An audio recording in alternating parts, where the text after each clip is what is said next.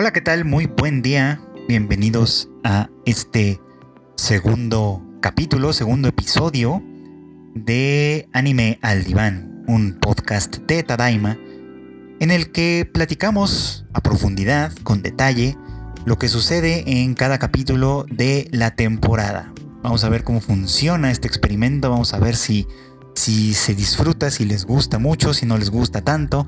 Déjenos sus comentarios, por supuesto, en las redes sociales de Tadaima MX, si ya tuvieron oportunidad de escuchar eh, el capítulo anterior o este nuevo episodio. Y bueno, pues este, estamos grabando este podcast el martes 6 de octubre. Eh, y pues ya básicamente desde el jueves anterior fue que inició la temporada de otoño. Empezó bastante fuerte, como decía ya, con el estreno de Burn the Witch, la nueva franquicia a cargo de Tite Kubo, el autor de Bleach. Que pues ya es un autor conocido, de renombre, que tiene muchísimos fans de su trabajo. Y por supuesto que en ese sentido Burn the Witch iba a llamar muchísimo la atención. Así que platicaremos un poquito más a detalle eh, sobre esta, esta serie un poquito más adelante, ¿no? También hablaremos de Tonikaku Kawaii o Tonikawa, como se le va a conocer como de manera cortita, esta serie de los Crunchyroll Originals que se estrenó también el fin de semana anterior. Causó algo de revuelo por su premisa que fuese un poco peculiar, etc. Eh, pero parece que muchísima gente tiene buenas esperanzas en esta serie, así que platicaremos un poquito sobre ella. También hablaremos del el estreno de la tercera temporada de Dan Machi de Is It Wrong to Try to Pick Up Girls in a Dungeon. Esta serie basada eh, igual en una serie de novelas ligeras que estrena ya su tercera temporada y que bueno pues nos presenta como en cada ocasión ha sucedido nuevos personajes, nuevas chicas de alguna manera que estarán muy interesadas en nuestro protagonista Belle Cranell y a ver qué pasa en esta, en esta nueva temporada. Un estreno pues bastante... Mm, digamos, como predecible hasta cierto punto, pero seguramente sus fans lo disfrutaron mucho. Platicaremos un poco más sobre esto. También hablaremos sobre eh, el estreno, el más esperado o uno de los más esperados, una de las series a las que Shueisha le está poniendo muchísima promoción. Ya saben, se dice por ahí que quieren que sea la próxima Kimetsu no Yaiba, al menos en términos de popularidad, porque su tema no tiene nada que ver con eso. Estoy hablando de Jujutsu Kaisen, que también se estrenó el fin de semana eh, pasado, una serie con un capítulo de estreno bastante llamativo, bastante eh, movido también, habrá que platicar un poquito más sobre esto.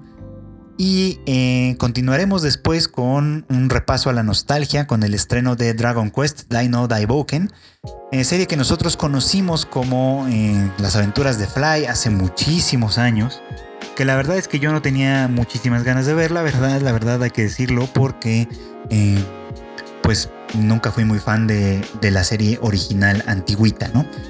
Pero le di una oportunidad al primer episodio y les platico más adelante cuáles fueron mis impresiones. De ahí continuaremos con Iwakakeru, una serie de deportes, en específico de eh, deporte de escalada, en el que, bueno, obviamente su punto de venta, lo, que intentó vendernos es fanservice.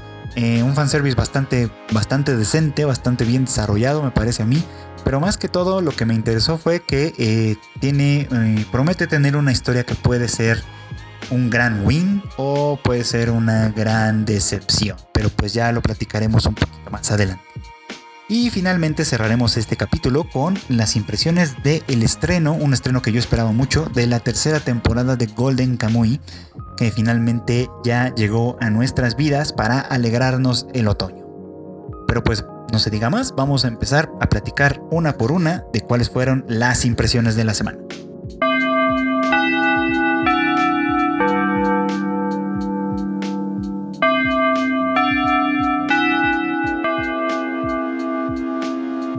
Y bueno, pues empecemos hablando de Burn the Witch. La nueva serie decía que eh, escrita, eh, diseñada por Tite Kubo, eh, a quien conocemos como autor de Bleach principalmente.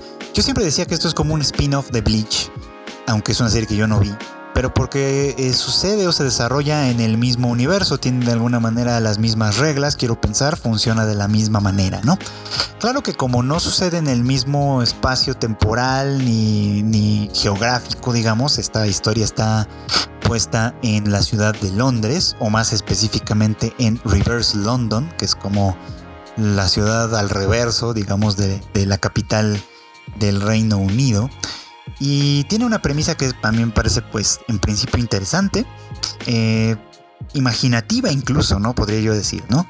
Y es que eh, plantea esta idea, ¿no? De que los dragones existen, eh, son de alguna manera del conocimiento público, al menos hasta cierto punto, y que los habitantes de Reverse London están de alguna manera puestos bueno, pues de, alguna manera ellos se ocupan, vamos, de atender la cuestión de los dragones, ¿no? Para que no causen estragos, para que no haya eh, problemas, demasiada muerte, digamos, etcétera, ¿no?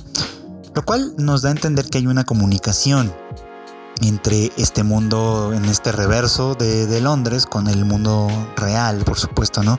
Y de hecho a lo largo de los tres episodios que nos liberaron, que en realidad son eh, tres episodios que sacaron de la película que se estrenó en, en cines de Japón también la semana pasada, eh, bueno, en estos tres capítulos sí vemos un poquito de esto, ¿no? Un poquito de, esta, eh, de este mundo en el que eh, hay, hay, un frente y un detrás, ¿no? algo que podríamos llegar a pensar que tiene mucho que ver como con esta cuestión de la sociedad japonesa, ¿no? Que tiene su, su omote y su ura, ¿no? Que algunos a lo mejor conocerán o estarán familiarizados con esos, con esos términos. Pero no, no hay nada profundo en este asunto, ¿no?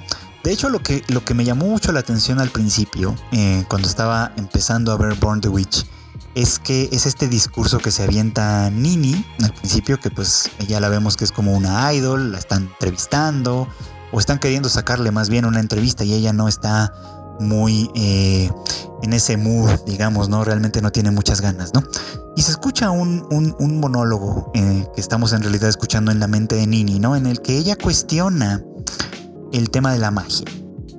Hace una referencia al cuento clásico de Cenicienta, que creo que todos conocemos, eh, y, cuestiona o critica el hecho de que eh, la magia se disuelva, de que la magia termine su, efecto, digamos, eh, a la medianoche.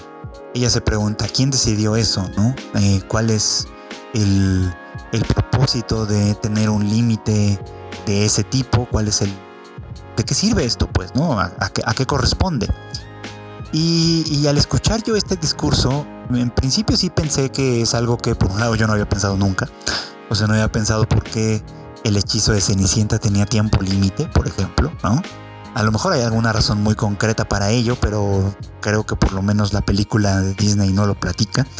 Eh, sino que simplemente pues es el prerequisito para que la príncipe, bueno, Cenicienta y el príncipe no se conozcan o no se conozcan bien y entonces él tenga que buscarla por todo el reino tratando de encontrar a quien le queda la dichosa zapatilla, ¿no? Ahora, uno pensaría que va un poco como por ahí, pero lo que la, historia nos platica más adelante mm, tiene creo que poco que ver con eso. Eh, en los comentarios que ya se vieron a lo largo de, bueno, durante el fin de semana, creo que muchísima gente quedó encantado con varias cosas, ¿no? Por un lado con el, no sé si llamarlo personaje, pero con la criaturita esta de Osushi, que es muy lindo, muy tierno, por supuesto que está ahí para ser eh, un atractivo eh, visual, un atractivo kawaii, digamos, estoy seguro que si más adelante o si ya están sacando mercancía para vender, seguramente hay cosas de Osushi para, para tener un peluchito, qué sé yo.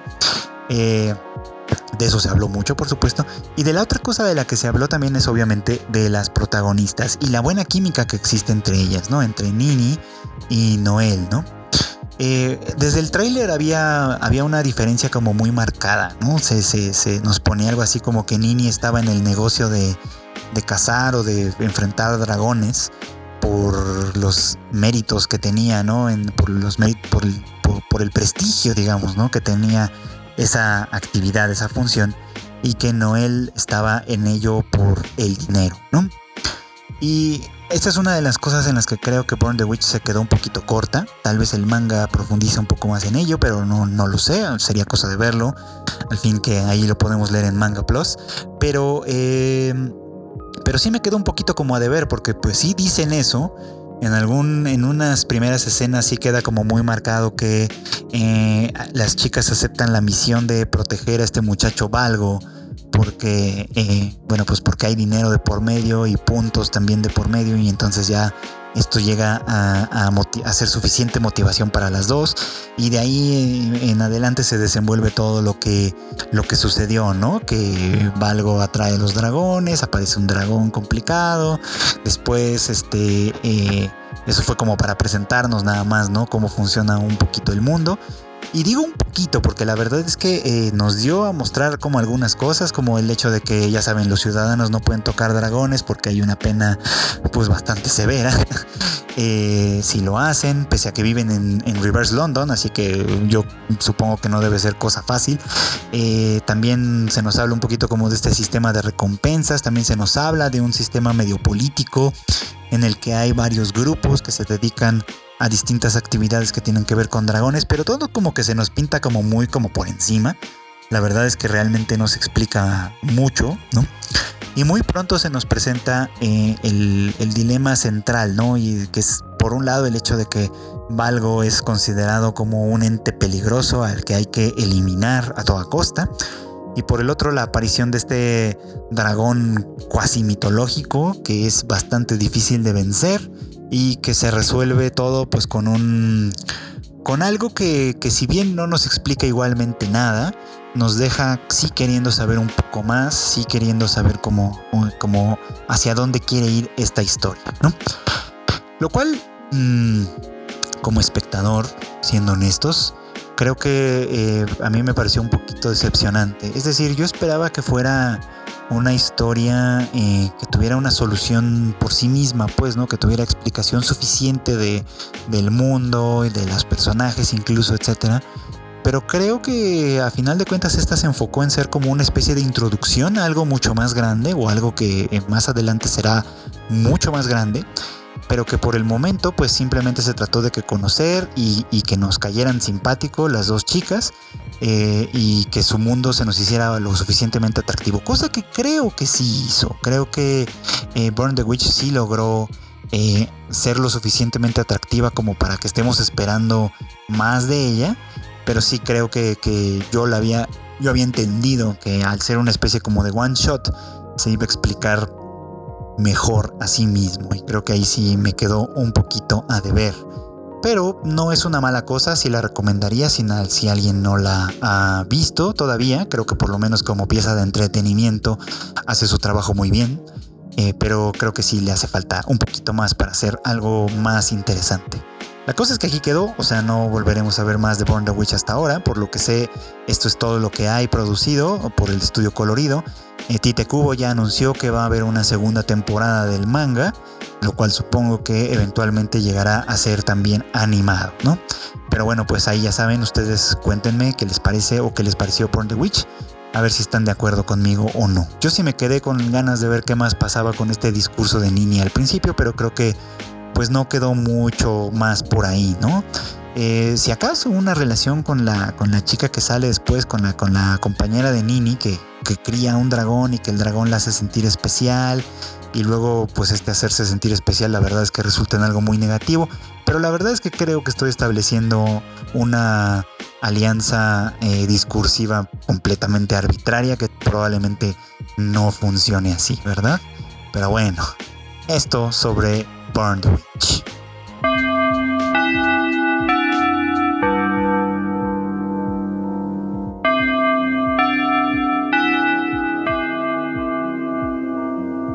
Por otro lado, una que sí me, la verdad es que me gustó mucho por todo lo que se planteó fue la de Tonikaku Kawaii o Tonikawa, como, como pues acabamos conociéndola en su versión cortita, ¿no? Eh, esta es la historia de un chico llamado NASA, que, eh, bueno, pues ya saben, ¿no? Se plantea desde el principio que tiene como un gran trauma infantil porque todo el mundo se burlaba de su nombre, ¿no? Es un poquito un nombre inventado que los padres, este, pues un poquito alocados, un poquito sin pensar mucho en las consecuencias, le dieron al niño y el muchachillo pues ahora siente que tiene la necesidad de eh, enfrentarse a su nombre eh, de manera, de una manera eh, productiva, por así decirlo. Entonces se vuelve un gran estudiante, se esfuerza muchísimo más que los demás, siempre parece muy seguro de sí mismo, porque a final de cuentas lo que él asume que tiene como responsabilidad por su nombre es la de ser más impresionante que la Agencia Espacial Estadounidense o la NASA, como, como básicamente sería su, su nombre inmediatamente, ¿no? Cual cuando yo lo estaba viendo me parecía, la verdad, un planteamiento sumamente absurdo, un planteamiento que no tenía mm, nada muy interesante que, ofrecer en ese, al menos en ese sentido. O sea, yo pensaba en este chico NASA como en una persona que había tomado una responsabilidad que pues básicamente no le correspondía, que se mostraba como que demasiado seguro de sí mismo eh, y en este demasiado seguro de sí mismo, yo siempre veo un problema surgir. O sea, yo siempre veo la posibilidad de que, de que las cosas le vayan mal en la vida y luego eh, para alguien como con esa rigidez de pensamiento, pues las cosas puedan ser muy complicadas. Y hasta cierto punto creo que la serie va a ir por ahí. Porque ya ven, después de que él se enamora de esta chica eh, Tsukasa de manera prácticamente inmediata, y luego sufre este accidente eh, que destruye por completo todas sus aspiraciones, ya ni va a la preparatoria, ya ni hace nada, se queda simplemente obsesionado con volver a ver a su casa. Em, pues, pues de ahí de alguna manera pensé, pues sí, aquí tal cual está pasando, ¿no? El chico tenía la vida trazada de una manera demasiado rígida quizá, y un accidente como esos que le puede pasar a cualquiera, que en realidad vamos a decir son dos accidentes, el de, el de ser atropellado por un lado y el de encontrarse con una chica que le roba el aliento de tal manera que le descompone la vida, bueno, pues este, vamos a decir que estos son dos accidentes importantes, ¿no?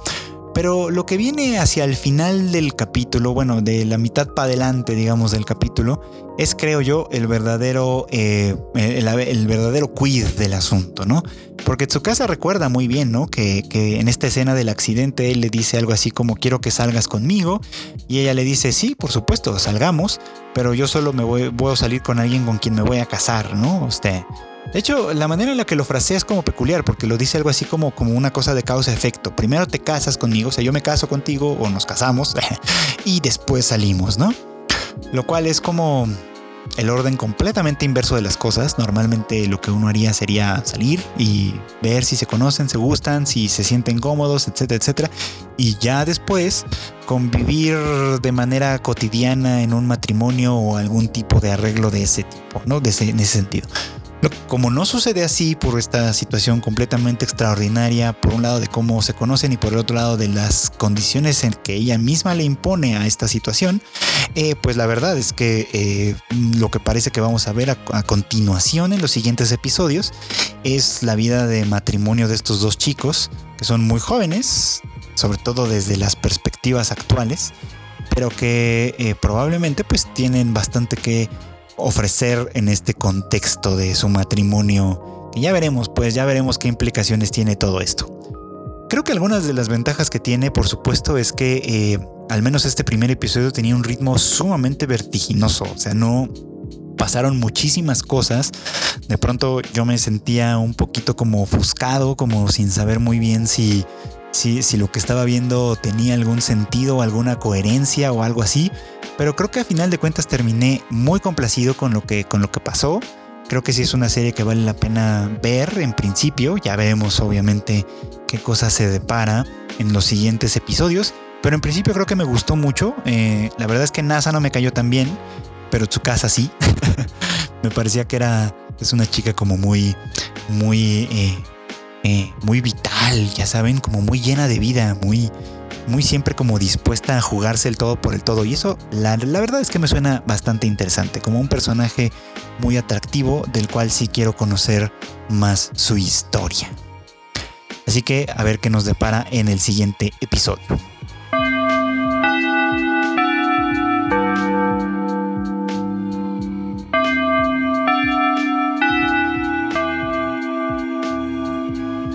Y bueno, pues siguiendo con esta línea, ya llegó también la tercera temporada de Is It Wrong to Try to Pick Up Girls in a Dungeon o Dan Machi. Ya tercera temporada. Eh, la verdad es que tenía algunas dudas, todavía las tengo, sobre seguir esta serie. Porque la verdad es que es una fórmula ya un poquito cansina, la verdad sea dicha, ¿no? Eh, ya saben esto de que el héroe está rodeado de chicas, todas quieren con él, eh, entre sí pues medio que compiten, medio que son amigas, medio que se celan, medio que pues se tienen que tolerar, medio que etcétera, etcétera, etcétera, ¿no? Y bueno, con, la inclusión de, la nueva chica de la temporada anterior, justo ahorita se me olvidó su nombre, eh, pues la verdad es que pues decía, bueno, pues una más supongo, ¿no? Una más que va a estar interesada en nuestro buen amigo Bell y él pues mm, siempre sin decidirse nunca, ¿no? Simplemente enamorado a la distancia de Ice Wallenstein y con la diosa Hestia detrás de sus, de sus huesitos, ¿no? Y obviamente con una conspiración eh, mucho más grande que ellos dos, que ellos tres, sucediendo en este mundo en el que los dioses conviven con la humanidad.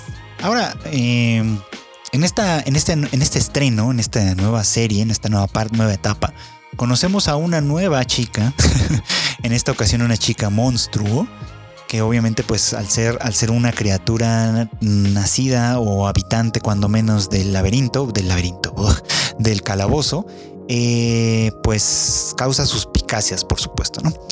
Pero creo que algo que me pareció interesante de esto, de este primer planteamiento, aunque tengo muchísimas dudas de que Dan Machi lo vaya a explotar, es que eh, en el encuentro completamente arbitrario que tienen Belle y esta niña que después vamos a conocer por el nombre de Win, Winnie, Winnie, por el nombre de Winnie, a ver si me salió, por el nombre de Winnie, qué nombrecitos.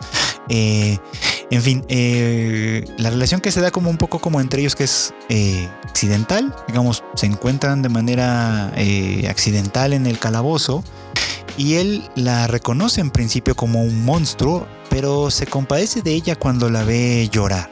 Entonces, insisto, creo que no es eh, el propósito de la serie profundizar en ello tanto, pero sí es interesante un poquito que lo plantee, ¿no? Me parece que, el hecho de que Bell cuestione eh, a qué tipo de criatura se le concede estatus como de humanidad, por así decirlo, es decir, el hecho de que pueda llorar, que pueda temer por su vida, que pueda eh, incluso obviamente hablar, etcétera, ¿no? Si eso los convierte en humanos válidos o no, eh, me parece que es un planteamiento interesante. No creo que la serie profundice mucho en él, aunque sí sospecho que eh, va a, retomarlo más adelante porque ya nos dieron a conocer ¿no? que también hay un monstruo en el calabozo que usa armas pues armas humanas, pues no, o sea, no, no se vale simplemente de sus cualidades monstruosas, ¿no? Lo cual es otra forma de, voy a ponerlo entre muchas comillas, civilización. Así que vamos a ver pues qué es lo que nos depara por ese lado, ¿no? Creo que la temporada anterior había terminado en una buena nota, haciendo, haciendo un, planteamiento interesante sobre la diferencia de la experiencia de los dioses con los humanos, ¿no? Y, y lo que significa el hecho de que Hestia esté enamorada de Bell, sabiendo por supuesto que ella va a vivir mucho más que él y que, que pues básicamente el amor entre ellos no va a ser eterno, aunque pueda ser eterno para Bell si algún día él, eh, por supuesto, le, le eh, corresponde, ¿verdad? Había terminado muy bien en esa nota y creo que la inclusión de este nuevo personaje pues deja un poquito como ese tema de lado, aunque es probable que lo retomen porque a final de cuentas ese es el eje central de esta franquicia. Como sea, eh, fue un primer capítulo pues decente, aceptable, creo yo que, cumple con lo prometido. Vamos a ver cómo qué más cosas desarrolla, pero por lo pronto creo que sí la voy a seguir viendo, aunque pues, confieso que mi intención no era esa.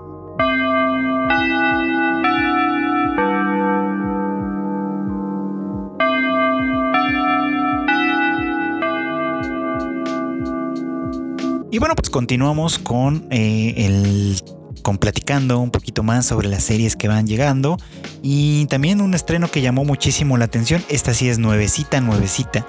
Es la de Jujutsu Kaisen, que como les contaba en otro momento, es una de las series que se ve, por supuesto, a partir de la publicidad y de todo lo, el empuje mercadológico que Shueisha está haciendo con ella La verdad es que sí se ve que quieren que sea un éxito, quieren que sea su siguiente gran éxito. Y bueno, Shueisha lo necesita ciertamente, ¿no? Porque, eh, bueno, pues su, su, gran hit de hace poquito que fue Demon Slayer, pues ya terminó. O sea, me refiero al manga, que ya terminó. Anime seguramente podrá seguir dando más temporadas más adelante, pero al menos como manga, pues esa fue una historia que ya, ya llegó a su final, ¿no? Y Shueisha necesita siempre tener grandes hits.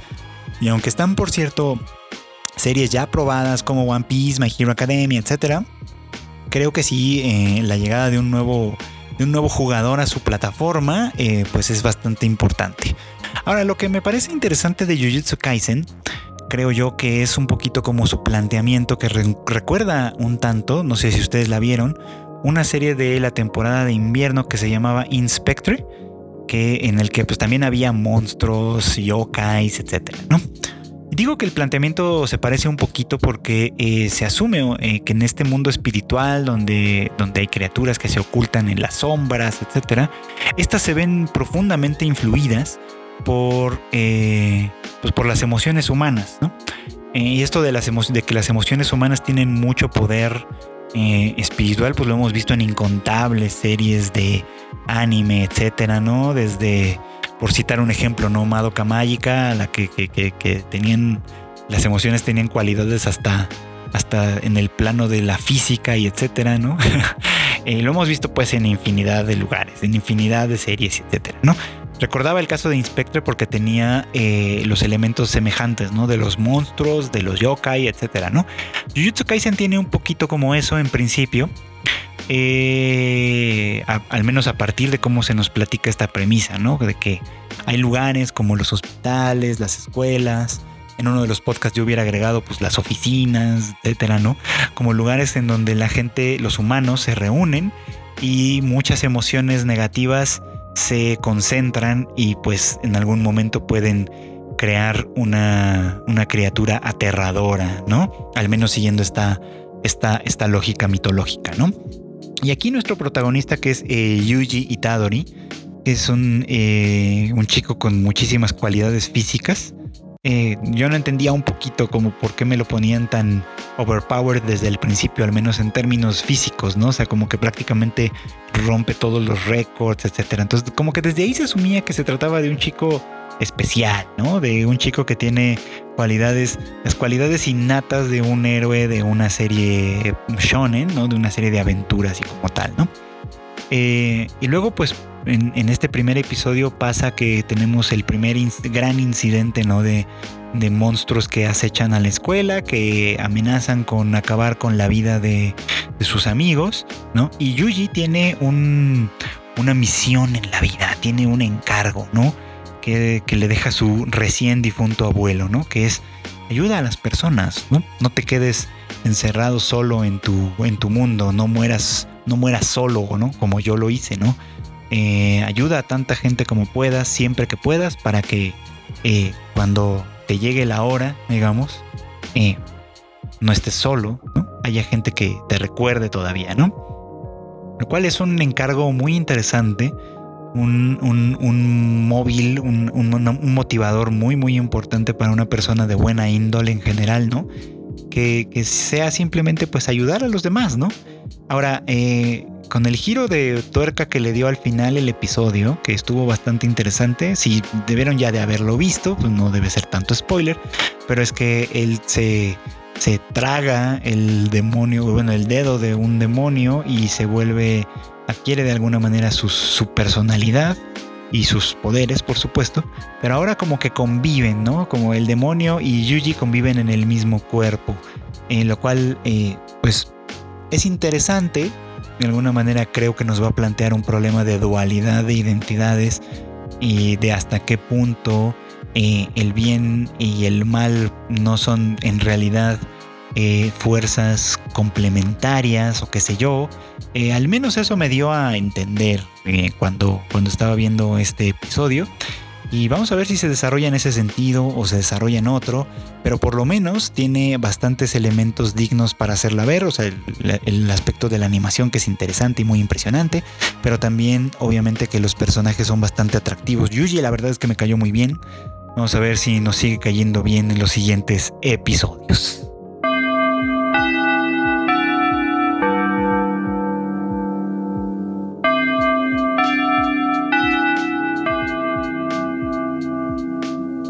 Ahora bien, los nostálgicos estaban esperando desde que se anunció el estreno de Dragon Quest Dino Daiboken o las aventuras de Fly, vamos a decirle así simplemente por la cuestión nostalgia, ¿no? Y es que muchos se acuerdan, desde luego, ¿no? De haber pasado, eh, pues, muchas mañanas o tardes, o no, no me acuerdo a qué hora pasaba, les digo que yo no era fan, pero haber pasado su tiempo viendo a este chico Fly, ¿no? Eh, en, sus, en sus aventuras en este mundo, enfrentando al rey demonio, con etcétera, etcétera, ¿no? Eh, yo no la vi tanto, la verdad es que no me acuerdo tanto, no le tengo el menor cariño ni nada, ni mucho menos al famoso opening del Valiente Fly. De hecho, yo estoy bastante a gusto con el hecho de que tenga un opening más, un tema de opening más moderno, digamos, ¿no? Pero bueno, no sé si la voy a seguir viendo. Tengo que confesarles, creo que es una serie que probablemente no es para mí. Y quizá tampoco es para ustedes. Y es que cuando uno la está viendo, es muy claro que eh, el tema eh, eh, es, ser atractiva para los niños. O sea, que es un anime con, intenciones de público infantil, que es al que buscan, por supuesto, ¿no? probablemente con la finalidad de después venderle un montón de madres. Pero pues vamos, esa es su intención, ese es el propósito principal, ese es el público al que esta serie aspira, ¿no? Eh, nosotros podría ser que la estemos viendo por nostalgia o por interés o por, interés personal o por lo que sea, ¿no? Yo la vi un poco como por curiosidad. Medio que quería saber si eh, mi, prejuicio contra, contra la serie estaba realmente fundado o no. Medio que quería incluso un poquito como enterarme al final de qué iba esta historia. Y bueno, pues les platico un poquito por si no la han visto, eh, que el planteamiento es muy sencillo, ¿no? Este es un mundo en el que el rey demonio fue derrotado hace tiempo, los monstruos que estaban bajo su control pues quedaron libres. Y pues ahora los héroes andan por ahí mm, campeando un poquito, eh, defendiendo a la gente de los monstruos restantes que pueden andar todavía pululando por ahí, etcétera, ¿no? Y lo que nosotros tenemos es a un personaje llamado Dai, un niño eh, que vive en una isla habitada por puros monstruos, pero todos estos son monstruos buenos, ¿no? Que de alguna manera ya lograron formar una comunidad, se llevan muy bien. Ahí también hay un limo dorado, que entiendo que es una criatura eh, legendaria, mágica, importante, eh, que todos ellos son amigos de Fly, por supuesto, ¿no? Y, uno de estos monstruos lo está tratando de entrenar para que él se convierta en un mago, ¿no? Pero a Fly, no a Fly o Die, ya no sé cómo decirle, pero bueno, a, nuestro personaje protagonista, qué horror se escucha eso, eh, lo que le interesa es ser un héroe. Tiene idealizada la imagen del héroe que se enfrenta con monstruos y que desenvaina la espada y etcétera, ¿no?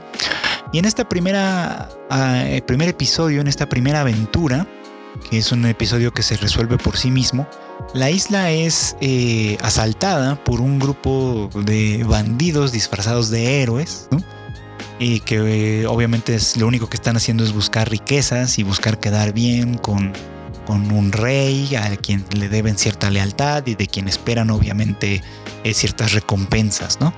Y Dai pensando que pues es un héroe genuino, que son, que son héroes desinteresados como los héroes de las leyendas, y pues le reúne a todos los monstruos y amigos para que, para que los héroes los conozcan, ¿no? Lamentablemente pues para, para, su, para su mala suerte, inmediatamente que él da la espalda, pues los héroes hacen de las suyas, golpeando y lastimando a sus amigos. Eh, lo cual despierta en él un sentido de responsabilidad muy importante que lo obliga pues a hacerles frente a estos, falsos héroes, digamos, a rescatar a su amigo secuestrado y en fin, o sea, y, eventualmente a ganarse el, favor del rey al que estos, al que estos falsos héroes seguían, ¿no? Eh, cuando veía yo esto pensaba un poquito como en, una cuestión como que podría ser como política, ¿no? Eh, un rey demonio, por ejemplo, que gobernara el mundo y que tuviera eh, pues a sus, a sus monstruos eh, pululando por ahí, eh, saqueando, etcétera, ¿no? establece en cierto modo un régimen político, ¿no? Un régimen basado en el, en el miedo, quizá en el, saqueo, en, en, la muerte, pero al que la humanidad en este caso pues de alguna manera se adapta, ¿no? Al terminarse el reinado de este, de este demonio, por supuesto, yo me imaginaría que en el mundo quedaría una especie como de vacío de poder con distintos reyes, tiranos, gobernantes de otras índoles, qué sé yo, en disputándose el gran eh, pastel que es el mundo, ¿no? Y por supuesto a los ahora desempleados héroes que ya no pueden defender la justicia, pues tratando de hacer una... de, seguirse ganando la vida, ahora defendiendo intereses que quizá ya no son tan heroicos, ¿no? Así que en ese sentido, bueno, pues el, el ahora llamado héroe del futuro Dai, creo que apela precisamente como a esos buenos sentimientos, ¿no? A, que hay una justicia eh, y, un, y, una bondad, digamos, que va más allá de, los órdenes políticos en los que nos podamos encontrar. Y pues ese es un mensaje que está bueno para los niños, francamente. O sea, creo que tiene muchas más bifurcaciones que se pueden trabajar y a lo mejor la serie lo hace, sería cosa de verla, pero creo que en principio es un buen mensaje, ¿no? O sea, como eh, que, que, eh, el idealismo vale la pena, por así decirlo. O sea, si a alguien hay que, hay que imbuirle cierto idealismo es a los niños, ¿no? Ya la crudeza de la realidad ya vendrá después.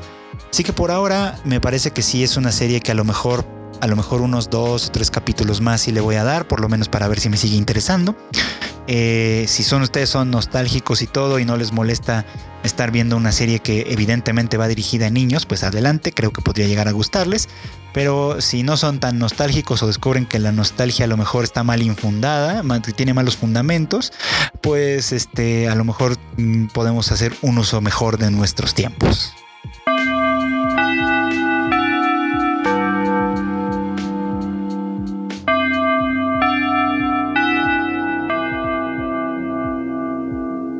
Y bueno, la que me causa mucho interés y al mismo tiempo mucha desconfianza, que es Iwakakeru Sports Climbing Girls, eh, es porque, bueno, vamos, eh, todos sabemos que los anime de deportes, los anime que se venden un poquito a través del eye candy, etcétera, pues tienden a ser superficiales, ¿no? Tienden a ser básicamente eh, la, la, comida chatarra del día. No nutre, pero pues sabe bien, o yo qué sé. Pero bueno, ya tuve una experiencia en la que, en la que no me sentí defraudado, que además ustedes a lo mejor la, recuerdan porque siempre la cito, que es la de, eh, ay, ¿cómo se llama esta? La de Harukana Receive, un anime que se nos vendió obviamente por el fanservice de tratarse de voleibol de playa, pero que en su momento recuerdo que tuvo una historia interesante, moderadamente interesante, pues tampoco era la gran cosa, pero, pero era una historia bien pensada para lo que hacía y además se las arregló para tener eh, escenas de juegos de los partidos que eran bastante emocionantes e instructivas, pues, ¿no? Aprendí bastante sobre cómo funcionaba, al menos en lo básico, en lo más básico, el voleibol de playa. O sea, ahora ya podría verlo probablemente si en la televisión y entender un poquito más cuáles son sus principios, sus dificultades, etcétera, ¿no? Eso tienen de pronto los animes de deportes, ¿no? Que ilustran sobre alguna disciplina que de otra manera quizá no nos animaríamos a conocer. Y bueno, pues en este caso la eh, disciplina que, en la que se trata pues es la escalada, ¿no? Eh, yo pensaba por el primer, la, primera imagen promocional, yo pensaba que iba a ser escalada en, real, pues, ¿no? En, en pendientes o yo qué sé, ¿no? Pero resulta que, o al menos eso entendí, que esa es una forma de este deporte y la otra obviamente es en muros, en estos muros que tienen piecitas como de que tienen forma de piedra, que son de colores, etcétera, ¿no? Y que pues uno los encuentra luego como entretenimiento y tal, ¿no? Yo no sabía que esto también podía ser considerado como un deporte e incluso como un deporte competitivo. Entonces desde ahí me pareció interesante, ¿no? También tiene un elemento que eh, porque bueno, creo que yo se lo estoy atribuyendo más que que la serie lo tenga, pero ya veremos, que es el elemento del trabajo duro y el talento. También hay otra serie que en la que pienso cuando hablo de esto, que es Hanebado, una que era sobre badminton. Salió más o menos en la temporada de Harukana Receive, si no estoy mal. Y, esta eh, planteaba al menos al principio un conflicto muy muy fuerte entre el talento puro, el talento nato, por así decirlo, y el esfuerzo, ¿no? O sea, que alguien con menos talento, pero con muchas horas de trabajo y etcétera, puede hacerle frente al talento natural en una igualdad de condiciones, ¿no? Y aquí creo que pasaba un poquito lo mismo, porque en este capítulo que se nos presenta primero esta niña llamada Konomi, que eh, pues está buscando una actividad para realizar eh, como en, su, en su nueva vida como preparatoriana, digamos, ¿no? Después de haber tenido una vida como adicta a los juegos, eh, incluso llegando a cierto nivel como competitivo a los videojuegos, pues, ¿no?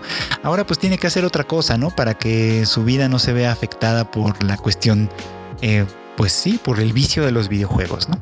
Pero parece que adquirir vicios es algo que esta, que esta niña hace con facilidad, pues, ¿no? Porque una vez que le empieza a llamar la atención el muro de piedras para escalar, etcétera, y cuando lo empieza a identificar, que me pareció una analogía muy interesante con los rompecabezas de los juegos de, los juegos de celular, como Candy Crush y estas cosas, eh, me pareció un abordaje interesante de la cuestión para ilustrarnos cómo funciona este deporte, ¿no? El hecho de que tienen eh, dificultades variadas, rutas específicas, formas de competencia particulares, que está bastante interesante. Y aquí pues está el hecho de que eh, nuestra protagonista Konomi, a partir de su experiencia con los juegos, pareciera como que tiene cierto talento natural para escalar, ¿no? Cosa que irrita muchísimo a nuestra otra protagonista, Jun, que es una chica que ha estado obsesionada con escalar desde muy temprana edad y lo ha hecho básicamente toda la vida, ¿no? Lo cual hace que ella sea muy difícil a la hora de reconocer a, alguien más mm, como, como posible eh, miembro del club, ¿no? Porque pues eh, lo que para ella es una pasión irrefrenable, ¿no? Para otros pues puede ser mera diversión, ¿no? Como los muros que uno ve de pronto en, en los lugares de entretenimiento, bueno, que veía antes de la pandemia, ¿no? En los lugares de entretenimiento, de, maquinitas y cosas así, que también tienen su sección de escalada. Yo también llegué a ver estos muros en algún gimnasio, no sé qué, y bueno, suponía que también podía, obviamente funciona como un ejercicio, por supuesto, pero eh, Iwa Kakeru me ilustra en el sentido de que también puede ser un deporte competitivo con reglas bastante interesantes y qué sé yo. Ahora, como, como su naturaleza es un poco como puesta en términos de lo que vemos, de lo que nos platica, etcétera, quizá eh, a la hora de contarnos el deporte, la historia se va a permitir hacer muchas concesiones simplemente para hacer que funcione eh, la situación de Konomi y Jun en este, en este deporte competitivo. Pero creo que a final de cuentas eso no va a ser lo importante. Lo más probable es que se trate de una de estas historias de eh, amistad, esfuerzo y triunfo que ya conocemos muy, muy detalladamente por innumerables series que siguen este, este patrón, más el fanservice obvio de, de, ver chicas con, con cuerpos muy muy estilizados, haciendo posiciones muy peculiares a la hora de escalar, etcétera. Entonces, bueno, pues por ese lado tiene algunos intereses, ¿no? Eh, pero sí, sí espero que por lo menos sea una historia competente, entretenida, que me mantenga ahí el resto de la temporada si ya sabemos, si empieza a abusar del fanservice y etcétera y, deja de contarme una historia, aunque sea una historia sencilla, es muy probable que la deje. Pero si no, ya estaremos comentándola semana a semana a ver qué cosas más nos ofrece.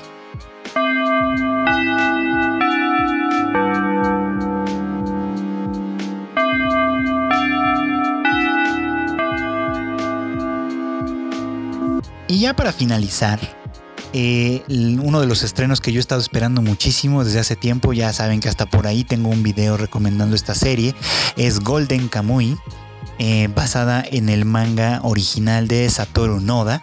En esta tercera temporada eh, pasó algo, bueno, más bien estamos viendo el inicio de algo que hasta hace, que durante las dos temporadas anteriores no nos había tocado presenciar, ¿no? y es el hecho de que Ashirpa y Sugimoto estén separados. Creo que este es un, punto de inflexión bien importante en esta serie, ¿no? Porque, como les decía, las temporadas anteriores habíamos visto a los dos superar distintas etapas, ¿no? Obtener aliados, ser traicionados más o menos, eh, ayudarse uno al otro, incluso comenzar a respetarse, ¿no? Porque incluso la relación entre Sugimoto y Ashirpa va avanzando de manera en la que al principio él la ve como, sí, como una aliada bastante competente y etcétera, pero al fin y al cabo una niña, ¿no? Y, a Shirpa constantemente se le opone en ese sentido, ¿no? Como de no me veas como una niña, soy tú igual, ¿no? O sea, estamos en esto juntos, tenemos que, que ver el final de esta historia juntos, ¿no? Esto es como muy, muy interesante para mí. O sea, y aunque puede tener, porque por lo menos en el manga sí hay un poco como una implicación ahí de que Ashirpa puede ser que tenga eh, intereses románticos sobre Sugimoto. Eh, pues mm, el anime no explora tanto, tanto esa cuestión, al menos no todavía, ¿no? Eh, pero sí creo que, a final de cuentas lo que hemos visto es una, es una historia en la que estos dos personajes han sabido, han sabido llevar una relación muy, muy, muy de iguales cada vez más, muy de respeto mutuo incluso, ¿no? En el que a medida que Sugimoto incluso va profundizando en la cultura Ainu de donde viene Ashirpa, ¿no? Eh, también se va un poco como envolviendo en ella y sintiendo cada vez más cómodo en ella, lo cual me parece también muy, muy interesante. Sin embargo, esta tercera temporada inicia con ellos separados, con Sugimoto buscándola desesperadamente. Ella creyéndolo muerto, por supuesto, ¿no? Entonces no, no vamos a ver una reunión pronto, pero sí eh, enfatiza, creo yo, esta parte. Y enfatiza también otro aspecto bien interesante de toda esta historia que hemos visto también ya varias ocasiones, y es que todos los que están en el negocio de perseguir las pieles de los prisioneros para encontrar el oro de los Ainu, eh, pues obviamente tienen esos objetivos en mente y eso hace que las alianzas entre ellos puedan ser temporales quizá, de desconfianza en cierto modo, pero que a final de cuentas implican cierto, cierto nivel de confianza, ¿no? De confianza en que el oponente, el enemigo, el competidor, qué sé yo, ¿no? Eh, por lo menos tiene cierto nivel de honor. Hay algunos elementos que me parecen interesantes que se plantearon en este estreno. Eh, uno de ellos, por ejemplo, es que, bueno, mm, quizá ya lo vieron, quizá no, pero hay una hay un enfrentamiento, ¿no? En el que este grupo de soldados, de ex soldados japoneses, se tienen que enfrentar a los puños contra unos rusos, ¿no? Y uno de ellos dice algo que, que, inmediatamente me recordó aspectos históricos que siempre Golden Kamuy tiene, y es esto, ¿no? De que los japoneses somos más bajitos quizá o, tener, o menos corpulentos que los rusos, pero vencemos a cualquiera en espíritu. un discurso que se ha repetido por pues ya básicamente más de un siglo, ¿no? Desde que la restauración Meiji insistió mucho en el espíritu nacional, en el espíritu de los japoneses como uno de estos elementos fuertes a partir de los cuales se superan eh, adversidades y etcétera. Me pareció peculiar que, que, se mencionara, ¿no? Porque pues claro, o sea, a final de cuentas es un gran, un gran discurso para levantar la moral de cualquier, de cualquier tropa, ¿no? Pero creo que esta serie tiene muchísimo más que ofrecer y ya lo estaremos platicando. Apenas fue la introducción de esta nueva etapa. Y a mí me interesa en particular insistir en lo que ya les decía, ¿no? Es la primera vez que estamos viendo a Sugimoto separado de Ashirpa. Y creo que la, esta distancia con ella, esta separación, va a hacer que si ya la valoraba mucho, la empiece a valorar de una manera mucho más importante, mucho más significativa, ¿no? Porque al final de cuentas estos dos sí están hechos el uno para el otro de alguna manera, ¿no? Son grandes aliados, pueden hacer grandes cosas juntos y creo que todos los espectadores de esta serie estamos eh, más que emocionados de ver que esto se concrete en una manera muy positiva, muy interesante, que sea una chingonería para acabar pronto, ¿no? Y bueno, pues esta temporada la verdad es que promete mucho.